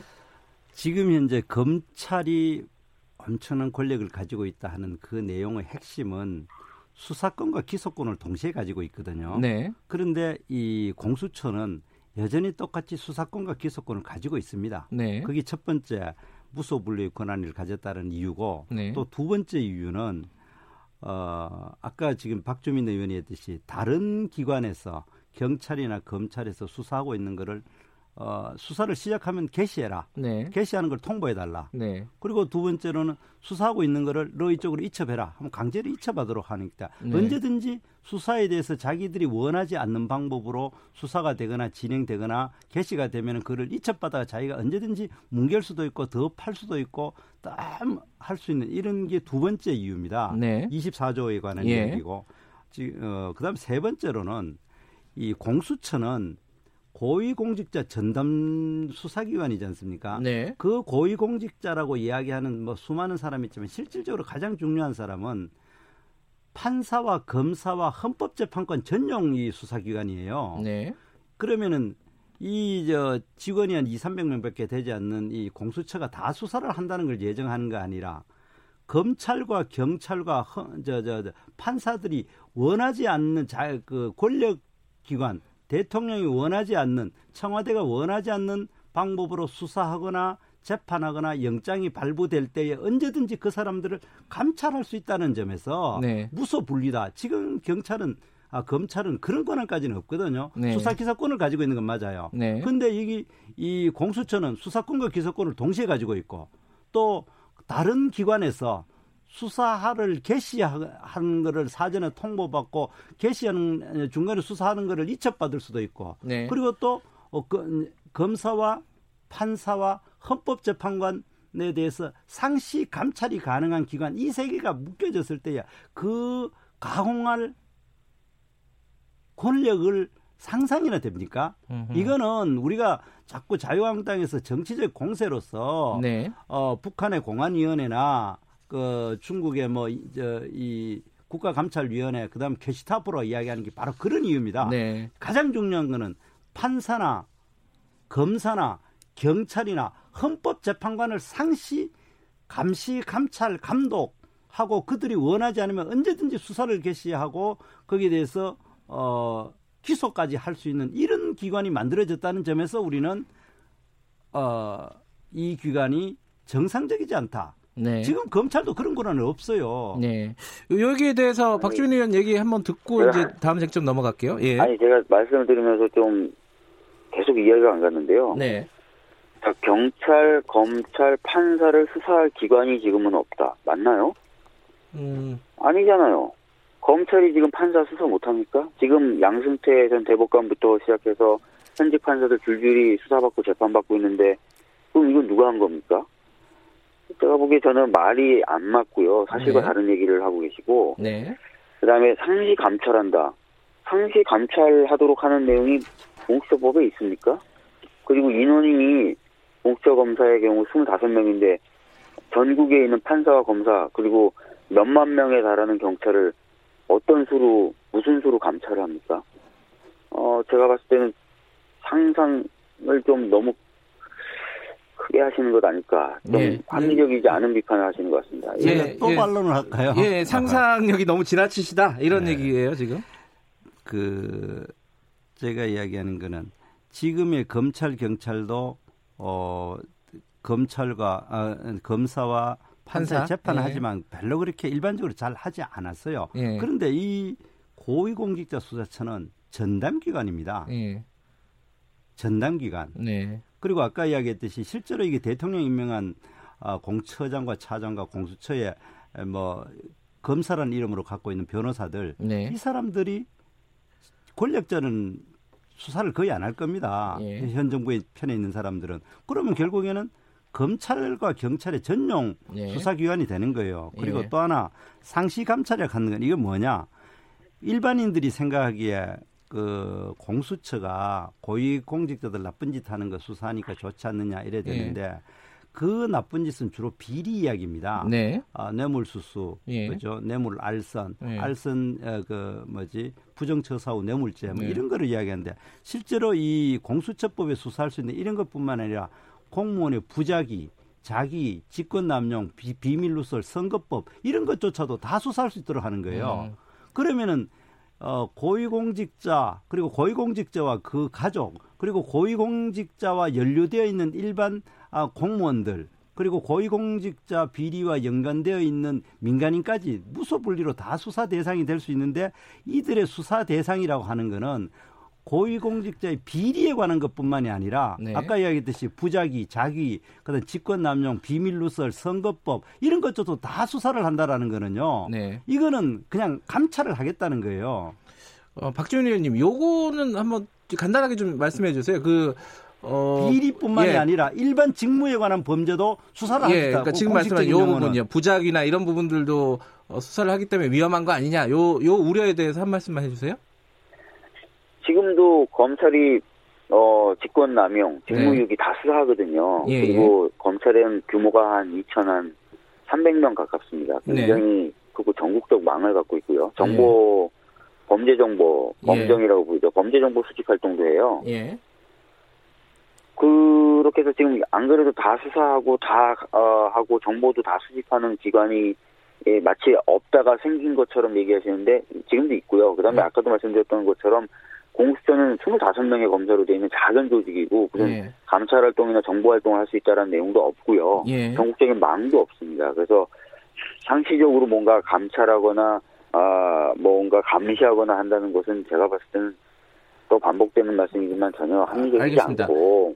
예. 정태욱 의원님 그 아까 말씀하신 도중에 제가 궁금해서 그 검사나 판사에 대해서 검사들이 지금 이제 수사기관들이 잘 수사를 안 한다고 하셨잖아요. 음. 그러면 수사하는 기관이 필요한 거 아닌가요? 요, 요, 요거 한 말씀 듣고 제가 이야기하는 거는 예. 우리가 그 카우보이가 양을 몰고 갈 때에 예. 그걸 저, 저, 저 거기에 있는 이제 개라 그러죠. 예, 그 예. 사냥개가 그렇게 많이 필요하지 않듯이 예. 25명밖에 되지 않지만은 그 사람들이 상시 아. 판검사만을 바라봤을 때에 예. 그게 가공할 위력이 있다는 거예요. 그러니까 지금 공무원이 100만 명 있는데 2,300명이 검사가 하고 있다면은 네. 오히려 판사 검사 합쳐가지고 한 만 명 정도가 될 거예요. 예. 이 공수처 수사 대상이 되는 게 그때 그 사람들이 상시적으로 그 사람만 모니팅을 하는 거예요. 알겠습니다. 자, 그 자, 그리고 다음, 제가 다음 다음 얘기 시간이 없어가지고요. 예. 지금 헌법소원 가시는 건가요? 예, 헌법 소원을 어, 떤 부분이 헌법에 위배된다고 보시는 거예요? 세 가지 부분이 있는데 이야기가 길어지는데 일단 짧게 좀 말씀해 주세요. 시간이 없어요. 예. 예. 그 헌법 12조에 보면은 검사가 청구하는 영 그 이 이제 영장. 영장을 예. 판사가 발부하는데 그 검사는 어그 1980년 헌법을 만들 때 의미는 어, 검찰청법에 의해서 임용받는 음. 검찰총장이 지휘를 받는 검사를 하는데 지금은 그런 검사가 아닌 거예요. 예. 그리고 두 번째, 전 세계 어디에도 우리 헌법에 대한 평등법에 보면 평등권에 관해서 네. 어, 사회적인 신분에서 차별받지 않는데 그 사람이 사회적인 신분인 고위공무원이라는 공무원이라는 이유로 해가지고 음. 수사기관을 달리하고 그런 네. 법 적용이 달려질 가능성이 있는 거는 평등법에 예. 어긋난다. 그리고 우리 헌법의 삼권 분립 정신에 있어가 이거는 알겠습니다. 삼권 중에 어디에도 속하지 않는 기관이다. 자, 그래서 위헌이라는 위헌 거죠. 소지에 대해서 30초만 간단하게 얘기하고 끝낼게요. 예. 박주민 의원님. 예. 네. 우선은 헌법에 보면은 검사라고만 되어 있지 그 검사를 어떻게 임명하는지에 대한 어, 언급은 단 한 글자도 안 나와 있습니다. 그건 네. 확인해 보시면 알겠고요. 예. 평등권을 침해한다고 하는데 어 지금까지 뭐 수많은 특검들이 있어왔죠. 특정 범죄와 특정 사람을 수사하고 처벌하기 위해서 한 번도 위헌 판결이 나온 적이 없습니다. 네. 상권 분립이라고 얘기하셨지만 상권 분립은 어 입법권, 사법권, 행정권이 서로 견제하는 형태와 그런 내용만 갖추면은 어, 상권 분립에 문제 없다는 헌재 판례가 다수 있습니다. 네. 이번에는 이번에 설치되는 공수처는 어, 국회가 그 처장 후보 선출 과정이나 이런 데 관여하고 행정부인 대통령 임명하는 등 알겠습니다. 여러 기관들이 관여하기 때문에 전혀 문제가 안 됩니다. 이 얘기만 해도 뭐 30분이 금방 가네요. 자, 오늘 여기까지 드릴게요. 두 분 고맙습니다. 네. 자, 자유한국당 정태욱 의원, 더불어민주당 박주민 의원이었습니다. 2부 여기까지고요. 잠시 후 3부에서 뵐게요.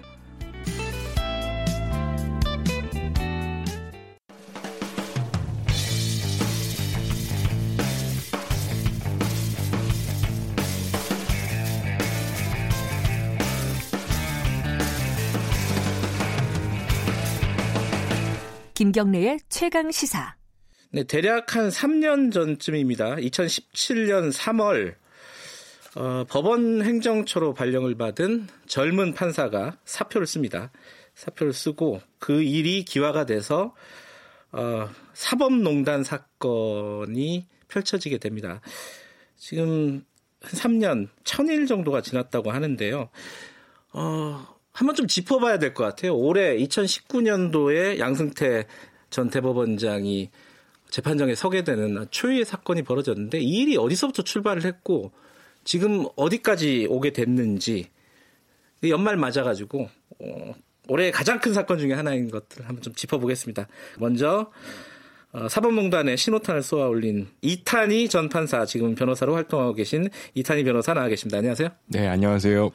그리고 최근에 시사인에서 이 사법농단과 관련된 아주 장문의 기사를 써서 화제가 되고 있는 분입니다. 시사인의 천관율 기자 나와 계십니다. 안녕하세요. 안녕하세요. 네. 천관율 기자는 모시기가 굉장히 어려웠습니다. 원래는 이탄희 변호사가 더 어려워야 되는데 그렇게 다 오픈하셔도 되는 겁니까? 아니, 워낙 방송을 부담스러워 하셔가지고, 네. 왜 이렇게 부담스러워 하세요, 청 기자님은? 네, 오늘 들어보시면 아실 겁니다. 방송 울렁증이 좀 심해가지고요. 네. 어, 이탄희 변호사님은 저번에 사표 쓰시고, 음, 방송에 한번 나오셨어요, 그죠? 그렇죠, 네. 그때 이제 약간, 어, 공감 맞아요. 활동 네, 시작하면서 희망에, 네, 희망에 요만큼 좀 부풀어 계셨던 분위기였는데, 하... 그랬었죠. 네. 네. 어떻습니까 지금? 뭐 개인적으로는 네. 제 친구들이 이제 끈 떨어진 야인이다. 네. 그러고 있거든요. 그래서 야인 생활을 만끽하고 있고요. 뭐 공익 변호사 활동하면서 또 최근에는 그 법무검찰 개혁위원회 위원으로도 참여하고 뭐 여러 가지 활동하고 있습니다. 네. 근데 청관율 기자는 이 기사가 분량도 그렇고 깊이도 그렇고 이게 뭐 하루 이틀 쓸 수 있는 기사는 아닌 것 같아요. 얼마나 준비하신 기사예요? 이번에 시사인 기사는? 예, 저희가 3부작으로 냈는데요. 네. 여름쯤부터 시작을 해서 올 여름? 예, 네. 올 여름 시작을 해서 준비를 해서 이제 연말에 끝냈으니까 거의 반년 쓴 셈이네요. 이게 A4로 한 30장 정도 길이 될 겁니다. 예. 근데 왜 이 기획을 하신 건지를 좀 말씀을 해주셔야지 청취자분들도 어, 오늘 왜 이 방송을 하는가 어, 이런 게 의문이 풀리실 것 같아요. 어, 왜 예. 기획을 하셨어요? 저희가 이제 천일이 되어서 다시 짚어보고 있습니다만은 네. 그 기본적으로 언론이라는 데가 사실을 새로운 사실을 쓰는 데잖아요. 그렇죠. 근데 이게 사실 생각해 보면 오래되고 중요한 사실들이 사실은 더 핵심이고 더 구조적이고 음. 사회에서 핵심적인 질문일 때가 사실 많습니다. 오히려 이게 중요하고 복잡한 문제니까 해결이 안 되고 길게 가는 건데 이게 언론 속성상 새롭지가 않으니까 쓰지를 못해요. 음흠. 이게 그런 딜레마들을 사실 현장에 있는 기 자들은 다 느끼고 있을 겁니다. 그래서 네. 사실 많은 기자들이 지금 그 사법농단 재판을 따라가면서 열심히 기록을 하고 있고 네. 그리고 저희는 이제 주간지로서 이거를 구조를 어떻게 보여줄 수 있을까를 좀 고민을 했던 결과물인 것 같아요. 아까 천일이 됐다고 했습니다. 그 천일이 대략 이탄희 판사께서 사표 쓴 지점, 그게 보도가 됐던 지점을 얘기를 하는 거죠? 네네네. 네. 자, 천일이 됐는데 그냥 가시적으로 눈에 보이는 것만 생각을 해보면요. 어, 그 사법농단의 당사자들이 재판을 받고 있어요. 네. 재판은 어떻게 돼가고 있죠, 이게? 제가 뭐 지금 계속 팔로우를 한건 아닌데요. 지금 네. 1월 13일 아마 첫 사건 선고가 잡혀 있는 것 같고요. 예. 네. 그리고 근데 사실 양승태 전 대법원장 사건이 주된 사건이잖아요. 그렇죠. 근데 지금 남아 있는 증인이 200명이라 하더라고요. 네, 그래서 지금 속도대로 가면 언제 선고할 수 있을지 가늠이 안 잡히는 상황이죠, 뭐. 네.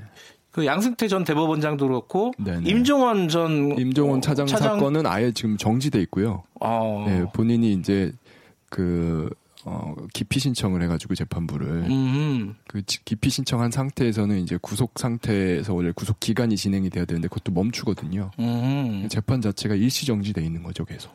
판사가 판사를 못 믿겠다는 건가요? 어... 뭐 이제 형식적인 사유는 뭐 술자리 같은 곳에서 그 재판장이 그 피고인에 대해서 어떤 안 좋은 선입견을 드러냈다. 그걸 음... 보면 이제 뭔가 어떤 영향을 받아서 선입견을 가지고 재판을 할 거다. 네. 이게 이제 기피 사유인데 그런 걸 보면서 저 같은 사람이 느끼는 건 아 임종원 차장이 혹시 재판할 때 본인이 그렇게 하셨나. 네. 원래 사람이 자기를 기준으로 생각하거든요. 예. 네, 그런 느낌이 들죠. 가장 핵심 당사자라고 할 수 있는 양승태 씨와 임종원 씨 재판은 어, 거의 아직도 시작 단계다 이렇게 보면 되겠네요. 일단은. 그렇고요. 이제 사실 저는 그것보다 더 본질적으로 아쉬운 게 예. 어, 저는 처음부터 제가 계속 강조를 한 게 이 사건이 형사 재판이 본질이 아니고 본질은 어쨌든 헌법 위반, 직업윤리 위반이기 때문에 판사들을 징계하고 탄핵해서 더 이상 공직에 있지 않게 만드는 게 핵심이다. 네. 그렇지 않은 이상은 이 사법 신뢰가 절대 회복되지 않을 거다. 그런 말씀을 드렸는데 그 부분이 지금 사실 거의 실종돼 버렸죠 논의가. 징계는 검찰이 네. 통보를 하지 않았나요 법원에? 66명을 이제 징계 대상자로 통보를 했는데 그렇죠? 네. 지금 현 대법원장께서 그 중에 한 절반 가까이 되는 판사들을 면죄부를 줬죠. 네. 실제로 징계 회부한 거는 10명 10명인데 그것도 아직 결론이 안 난 거죠? 그렇죠. 너무 오래 걸리는 거 아니에요? 징계는 뭐 법적인 재판이야 오래 걸릴 수 있는데 네. 징계는 좀 그나마 재판보다는 좀 근데 빨리... 이제 10명은 이제 뭐 관련 형사 재판이 있어서 그 결과를 보겠다 뭐 이럴 수는 아, 있는데요. 결과를 보겠다. 문제는 이제 면죄부를 준 판사들에 대해서는 징계 시작을 아예 안 하고 예. 지금 그냥 방치해 놓은 상태이기 때문에 이대로 가면 징계 시효가 그냥 끝나죠. 네. 아, 아예. 그렇죠. 네, 그래서 음.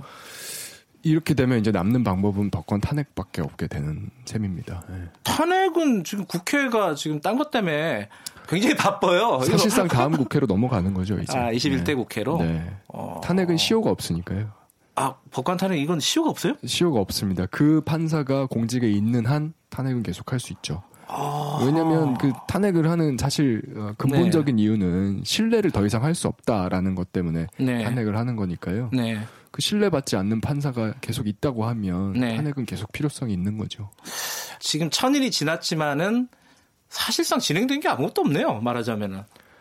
어. 네, 주, 말, 맞습니다. 네. 주요 당사자들 재판 다 거의 멈춰 있는 상황이고 네. 징계 안 됐고 네. 탄핵 뭐 20대 국회에서 물 건너가는 셈이 됐고 그렇죠. 뭐 제도적인 네. 개혁 이것도 아직도 안 된 거잖아요. 거의 된 게 없죠. 네. 네. 자, 이 사건이 어떤 사건이길래 이렇게 아무것도 된 게 없는가? 이걸 이제 처음부터 좀 따져볼 건데, 아, 이타이 판사가 사표를 내고 나서 이제 시작돼서 쭉 여기까지 흘러온 과정들, 초창기 과정들은 아마 꽤 많은 분들이 접하셨을 것 같아요.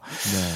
뭐 간단하게 요약을 해주시죠. 본인 일을 본인 입으로 요약하기가 좀 쉽진 않지만 어쨌든 네. 어, 법원 행정처에 임명을 받아서 네, 그죠? 네. 어, 다른 동료 판사들의 사찰을 하고 있다는 사실을 알게 되셨고, 네. 거기에 반발해서 사표를 썼고, 네, 네. 그 과정이 네. 보도가 됐어요. 네. 그죠? 저희까지는 이제 대부분 이제 많이 알고 있는 상황이에요. 그러고 나서 사건이 언제부터 이렇게 확 커진 거예요, 이게? 그 보도가 되고 나서 그 당시 법원행정처장이 이제 보도 내용이 사실이 아니다. 네. 그리고 뭐 제가 어떤 개인적인 문제가 있어서 어, 원래 법원으로 돌아가게 됐다. 뭐 네. 뭐 이렇게 공지를 하셨죠. 허위 공지죠. 네. 그래서 이제 저는 그건 사실이 아니다. 네. 다른 건 몰라도 제 명예를 제가 지켜야 되겠다. 이런 또 입장을 냈고 그 이후에 이제 양스태 전 대법원장 시절에 법원 내부 조사를 했는데 법원 행정 컴퓨터를 열어보지 않은 채로 끝났고 대법원장이 바뀌고 나서 행정처 컴퓨터를 열었는데 뒷조사 파일이 나오고 거기에 플러스 이제 재판 거래 문건까지 나왔죠. 으흠. 그래서 이제 일파만파 커지면서 나중에 이제 검찰 수사까지 가게 되는 이렇게 전개가 됐습니다. 예, 그 과정을 거쳐서 지금까지 왔고 네. 어, 지금은 사실상 여론의 관심에서 약간 멀어지기도 했고 지지부진하게 지금 일이 진행이 되고 있습니다. 음. 어, 지금 제가 말씀드렸듯이 법원 행정처의 발령을 받으면서 이, 이, 모든 일이 시작이 된 거예요. 네. 그러면은 우리가 법원 행정처가 어떤 곳인가 많이 알고 있어요. 뭐 법원의 행정을 담당하니까 법원 행정처겠지. 네. 여기까지는 알고 있습니다. 근데 네. 이 부분을 어, 청경혁 기자가 이번에 기사를 쓰면서 여러 가지로 다른 각도로 좀 해석을 했어요. 네. 제가 제일 기억에 남는 것 중에 일단 딱 눈에 보이는 표현이 뭐였냐면은 강력한 대국회 로비 머신이다. 네네. 네. 어, 이 표현 되게 멋있더라고요. 음, 네. 원래 이렇게 뭔가 말을 멋있는 말을 만들어내는데 굉장한 재주가 있으시잖아요.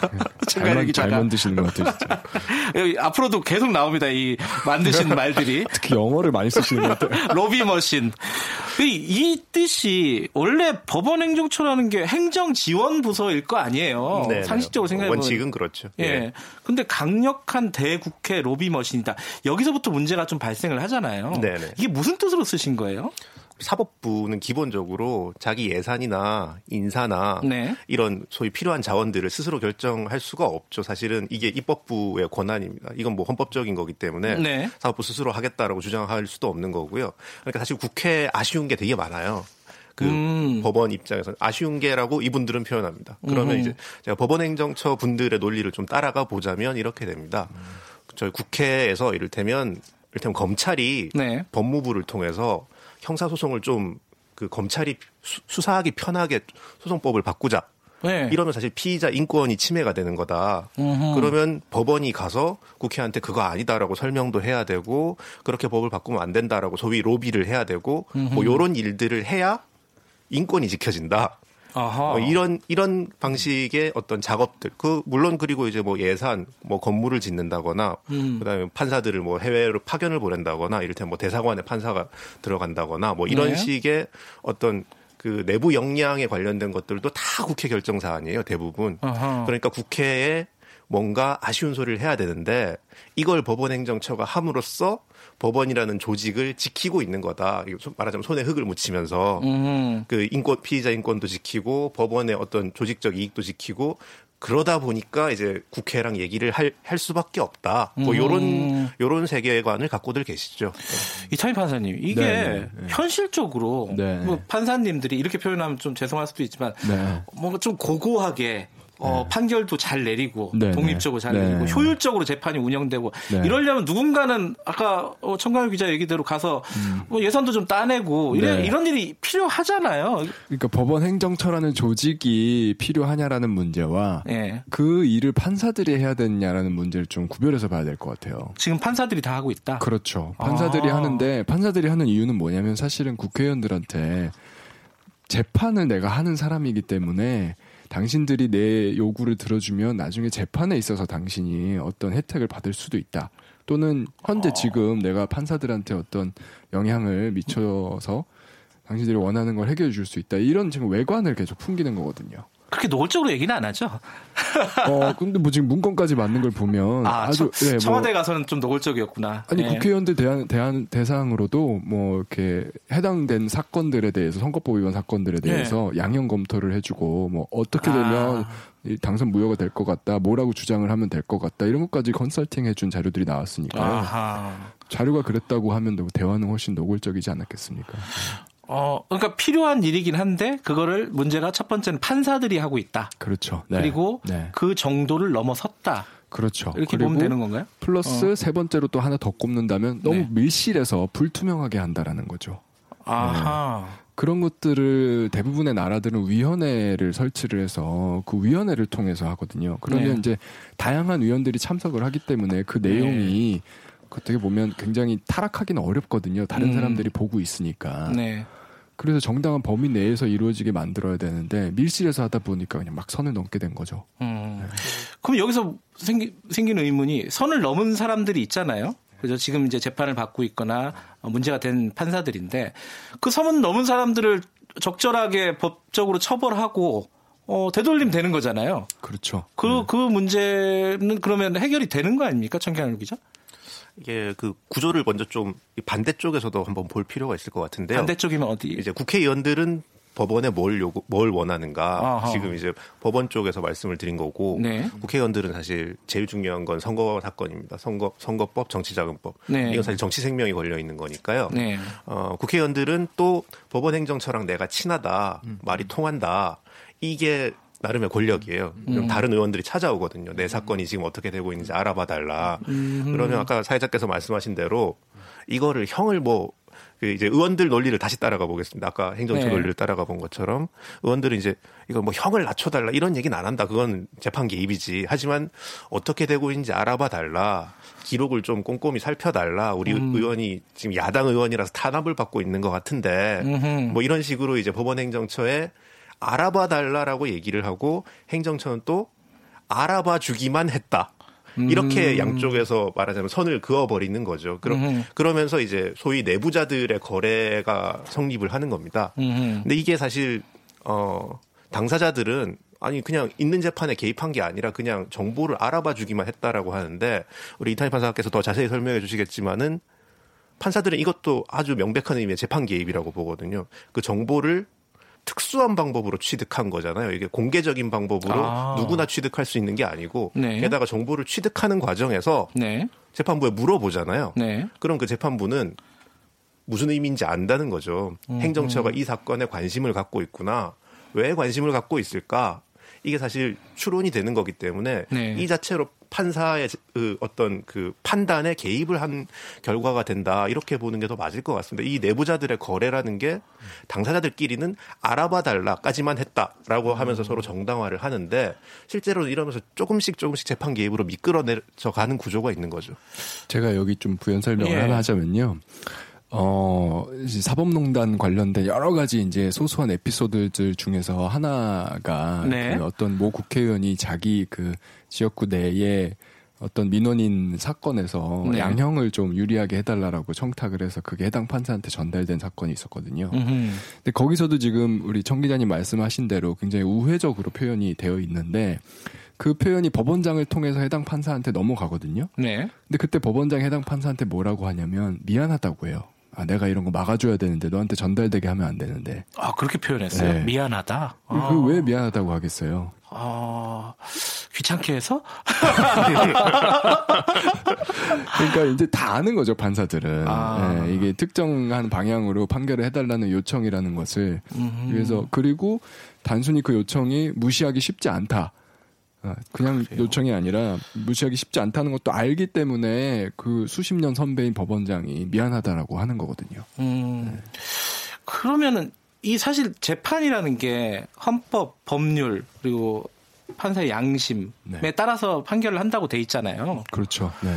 그거 말고 정치적인 어떤 입김이라든가 네. 이런 것들이 영향을 미친다고 봐야 돼요? 어, 이건 이제 제가 어려운데, 경험을 이거는? 통해서 예. 이제 말씀을 드리는 건데요. 모든 건 기본적으로 판사한테 영향을 미칩니다. 모든 일은 음. 아주 소소한 것까지. 네. 제가 잘 드는 예인데 예를 들어서 이스라엘에서 판사들 대상으로 뭐 실험을 한 게 있는데요. 점심 먹기 전하고 점심 먹기 후에 네. 얼마나 피고인들을 많이 풀어주는가 그거를 가지고 통계를 냈는데 굉장히 유의미하게 점심 먹고 나면 많이 풀어져요. 근데 그 이유가 뭐냐면 밥을 먹고 나면 이 신체의 변화 때문에 상대방이 되게 온화해 보이는 거예요, 피고인이. 그 정도로 재판이라는 건 되게 예민한 거거든요. 그러니까 뭐 정관 예우도 자꾸 문제가 되는 게 그 자기가 잘 알고 있는 정관 변호사가 법정 외에서 전화나 뭐 아니면 직접 대면을 해서 어, 이 사건 내가 맡은 사건입니다라고 말만 해도 판사가 영향을 받는다는 거거든요. 네. 그렇게 예민한 것이기 때문에 당연히 영향이 있죠. 전달이 되면. 그런 어떤 거래라고나 할까요? 재판 개입 혹은 정보 교류 뭐라고 표현을 해도 해도 좋을지 모르겠지만 어쨌든 양쪽 다 가능하겠죠. 양립 가능한 말들인 것 같은데 그런 게 입법부와 이렇게 어, 이루어졌을 뿐만 아니라 박근혜 정부 시절에 청와대 그러니까 행정부와도 전면적으로 이루어졌다는 게 지금 사법농단의 핵심 아니겠습니까? 그죠? 네. 그러면 그 내부자들의 거래가 삼권 분립인데 삼권이 다 참여한 내부자들의 거래가 돼버린 거잖아요. 그 거래 구조가 굉장히 오래 있었던 것이고 예. 그, 그 구조 위에서 이를테면 양승태 대법원장이나 임종원 차장 같은 말하자면 좀 독특한 인물들이 사건을 극단적으로 몰아간 것이지 예. 이 사람들 때문에 벌어진 일이라고 보기는 어렵다는 거죠 사실. 그 하나 더 여쭤보면은 그게 박근혜 정부 때만 문제가 되는 겁니까? 아니면 그 전 정부들도 이런 거래들 내부자들의 거래가 있었던 거라고 봐야 되는 겁니까? 청가열 기자는 어떻게 보세요? 어, 이 소위 그 제가 내부자 게임이라고 표현했던 네. 그 삼, 삼권 분립이 아니라 저기 어떤 판사분은 삼권 분립이 아니라 삼권 분업이다. 이렇게 표현하신 분도 계신데 예. 예. 이 구조 자체가 박근혜 정부 때 갑자기 생기기에는 좀 어렵습니다. 굉장히 뿌리가 음. 깊은 구조였고 네. 그 뿌리 깊은 구조 위에 사실 양승태 임종원 체제라는 좀 아주 센 체제가 얹어졌기 때문에 벌어진 일이라고 보는 게 맞겠죠. 음흠. 그 그런 시각이 있습니다. 그 방금 이제 독특한 캐릭터라고 하셨잖아요. 양승태, 임종원. 특히 뭐 임종원 차장 같은 경우에는 청가열 기자 기사를 보면은 어, 건배사에서 KKSS 네. 이게 뭐 무슨 뜻인지 설명해 주세요. 영어니까. 아 이게 이게 그 까라면 까고 시키면 시키는 대로 이런 그래서. 뜻입니다. 이게 임종원 차장이 썼다는 건배사인데요. 이게 예. 그 법원행정처에 있던 판사 한 분이 이제 그 임종원 차장 지시를 받고 이제 헌재 소장을 비판하는 기사를 대피를 한 적이 있어요. 예. 무슨 뭐 서초동 변호사 이런 것도 막 예. 지어서 씁니다. 예. 그래서 이분이 수사를 그 검찰에 그 불려가서 조사를 받아요. 조사 받으면서 야 이런 황당한 지시를 왜 거부를 안 했냐라고 음. 하니까 법원행정처 저 분위기가 KKSS라고 있습니다. 이렇게 얘기를 하면서 이게 널리 회자가 된 표현이에요. 음, 근데 이, 궁금한 거는 어, 이런 KKSS 이런 분위기 있잖아요. 까라면 까는 이런 분위기가 법원의 일반적인 것인가? 그 법원 행정처 특히 중심으로 한 아니면 이 임종원 차장의 특수한 캐릭터에 불과한 것인가? 이게 좀 궁금해요. 이탄희 판사님은 어떻게 아 변호사님 어떻게 생각하세요? 어, 그 법원 행정처와 나머지 법원을 일단 구분을 해야 되겠지만 법원 행정처야 뭐 정말 1%의 판사들만 모여 있는 곳이니까 네.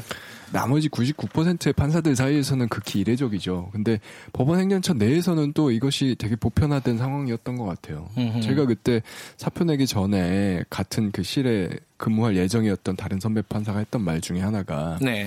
살기 위해서 시키는 대로 한다고 했거든요. 살기 위해서. 네, 이런 말들은 판사들이 쓰는 표현이 아니잖아요. 뭐 군대 같은 데서나 그, 그렇죠. 뭐 그것도 특수부대 같은 데서 요원들이나 쓸만한 그런 어휘인데요. 검찰은 좀 어울릴 것 같긴 한데. 네. 근데 판사들도 그래요 분위기가. 법원 행정처가 그랬던 거죠. 어, 네. 그거는 임종원 차장의 아주 개인적인 상황 때문에 그런 건가요? 아니죠. 그러니까 아니에요? 제가 말씀드리는 거는 그 법원 행정처의 보편적인 분위기가 그랬다라는 거를 말씀드리는 어, 거고요. 그래요? 생각해 보면 법원 행정처는 관료 조직이기 때문에 이제 결재를 받고 위에서 시키는 대로 일을 할 수밖에 없는 그런 구조거든요. 음흠. 근데 판사는 사실 독립돼서 재판을 하는 사람들이니까 네. 그거 자체가 사실 존재의 모순인 거죠. 네. 결재판을 들고 다니는 것 자체가 저는 판사한테 어울리는 모습이 아닌 것 같아요. 아니 근데 어울리는 모습이 아닌데 왜 다 그거 하려고 하는 거죠? 승진하는 자리니까요. 음. 네. 결국 자리인가요? 자리? 그렇죠. 음. 결국은 그거를 이제 활용하는 거죠 위에서. 네. 네, 그걸 당근으로 주면서 어, 어울리지 않는 행동이라도 더 열심히 해봐라. 음. 자, 그것들을 어떻게 개선해야 되고, 개혁해야 되고, 뭐, 바꿔내야 될지는 뭐, 다음 시간에 좀 알아보겠지만은, 어찌됐든 지금 그 행정부와 입법부와 사법부의 내부자 거래는, 어, 굉장히 시스템적이었다 지금까지 이게 청견 기자의 해석인 거잖아요. 예, 굉장히 잘 짜여져 있죠. 음, 거기서 나온 개념이 이렇게 딥코트라는 개념을 쓰셨어요. 아 예. 이것도 이제 청강 기자가 만들어낸 되게 멋있는 말 중에 하나인데 또 영어죠, 또 영어. 이게 어떤 말인지 좀 설명을 좀 해주세요. 조금 어렵습니다, 이거. 영화 내부자들 보신 분들은 좀 이해가 쉬우시겠지만 네. 이게 사실 이탄희 변호사님이 이게 헌법적 사건이라고 이게 네. 형사재판과 별개로 헌정 체제가 걸린 사건이라고 하는 이유가 예. 이게 사실 입법부, 사법부, 행정부는 서로 견제하고 균형을 이루라고 만들어 놓은 거잖아요. 우리 네. 헌법이 사실 그러라고 그 만들어 놓은 체제죠. 근데 네. 이게 견제와 균형이 아니라 거래와 흥정을 해버리면 이게 헌법적 명령에서 이탈해 버리는 거잖아요. 이, 이 내부, 내부 거래의 논리들이 이제 지금 구조화돼 있는데 이거를 제대로 수행하려면 아무리 그래도 법원 전체가 이걸 다 수행할 수 있느냐 사실. 양심적인 판사님들도 많고 네. 그리고 또 재판에 개입하는 것 자체가 절대 불가침이라고 생각하시는 판사들도 굉장히 많고 음흠. 그렇기 때문에 법원 전체가 이 거래에 나설 수 있느냐 하면은 사실 어려워요. 음흠. 그래서 지금 사실 법, 그 법원 행정처를 들어가서 소위 그 기획 제2심의관, 1심의관 이런 식으로 승진 코스를 밟으면서 어, 이 법원 안에 법원이 하나 더 있는 거죠. 이 내부자 게임을 수행할. 아하. 어, 그거를 제가 deep court라고 부른 건데 예. 사실 이게 뭐 이 정치학에서 deep state라는 개념이 있습니다. 국가 아래 국가, 국가 밑에 이제 진짜 국가 아. 뭐 이런 개념이 있는데 좀 빌려온 건데요. 이번에 왜 행정처 문건 뭐 관련돼서 신기조 해가지고. 네네네. 신기조. 근데 뭐 김앤장 변호사들 판사 출신 네. 변호사들과 법원행정처 기조실에 있었던 판사들 모임도 있고 그렇더라고요 보니까. 음, 네. 아 그러면 딥코트 그러니까 법원 안에 법원에는 판사들 아닌 전관들도 들어갈 수도 있다 포함될 수도 있다 이렇게 보면 되겠네요. 실제로 그렇죠. 그 강제징용 네. 사건 때 양승태 대법원장을 김현장 변호사 한 분이 독대를 해요. 그 음. 일본 측 기업 대리한 그 김현장이 대리를 할 때 독대를 하면서 재판 관련 얘기를 나눕니다. 네. 이건 사실 말도 안 되는 일인데요. 그렇죠. 판사가... 전국의 어떤 변호사가 대법원장 집무실을 찾아가서 대낮에 재판 관련 정보를 듣는 거죠. 자기 사건인데 자기 가 대리하고 있는 사건을. 음. 이분이 법원행정처에서 양승태 대법원장이랑 같이 근무한 이력이 있거든요. 음. 이분이 저희 표현으로 말하자면 디코트 멤버인 겁니다. 아하. 그러니까 법원행정처의 핵심적인 어떤 관료 판사들 플러스 알파가 또 있는 거네요. 그죠? 그리고 사실 법원행정처의 뿐만 아니라 이를테면 뭐 형사수석부장, 뭐 중앙지법 형사수석부장이라거나 예. 법원행정처가 전화를 걸면 반대쪽에서 받아 잘 받아주고 무슨 뜻인지 알아들을 사람들이 거기에 배치되는 거죠. 법원행정처가 음. 인사를 하는 데니까 중요한 보직에 놓여 있는 예를 들어 아까 중앙지법의 형사수석부장 같은 네네네. 그런 판사들도 포함시킬 수 있고 어쨌든 어 이런 뭐 딥코트가 됐든 어 아니면은 법원 안에 법원 뭐라고 명칭을 붙이든 간에 그걸 중심으로 해서 입 어, 입법부, 사법부, 행정부의 어떤 거래들이 굉장히 시스템적으로 운영이 됐고 유지돼 왔었다. 거기서 불거진 그것 중에 100개 중에 하나가 10개 중에 하나가 불거진 사건이 이번 사법농단이다. 일단 여기까지는 해석이 가능할 것 같아요. 청관용 기자가 쓴 시사인 3부작을 어, 사법농단 토파보기 맞죠? 네, 네, 맞습니다. 그거를 읽으시면서 들으시면은 이게 이해가 잘 되시고 지금 상황이 파악이 잘 될 것 같습니다. 저는 경험상 그랬거든요. 보면서 아 지금은 여기까지 왔구나 이런 느낌이 있었거든요. 그럼 이걸 어떻게 해야 되는가? 이 얘기는 다음에 하도록 하겠습니다. 어쨌든 어, 연말에 두 분 나와주셔서 감사합니다. 네, 감사합니다. 감사합니다. 너무 서둘러 마무리한 느낌이 있는데 또 뵐 거니까요. 자, 어, 다음 주 월요일 이 시간에 오늘 못다한 얘기 나눠보고요. 어, 두 분 다시 스튜디오 모시고 얘기 나눠보겠습니다. 12월 31일 2019년 마지막 날 최강시사는 여기까지 하겠습니다. 내년 내일이죠. 1월 1일 아침 7시 25분 돌아옵니다.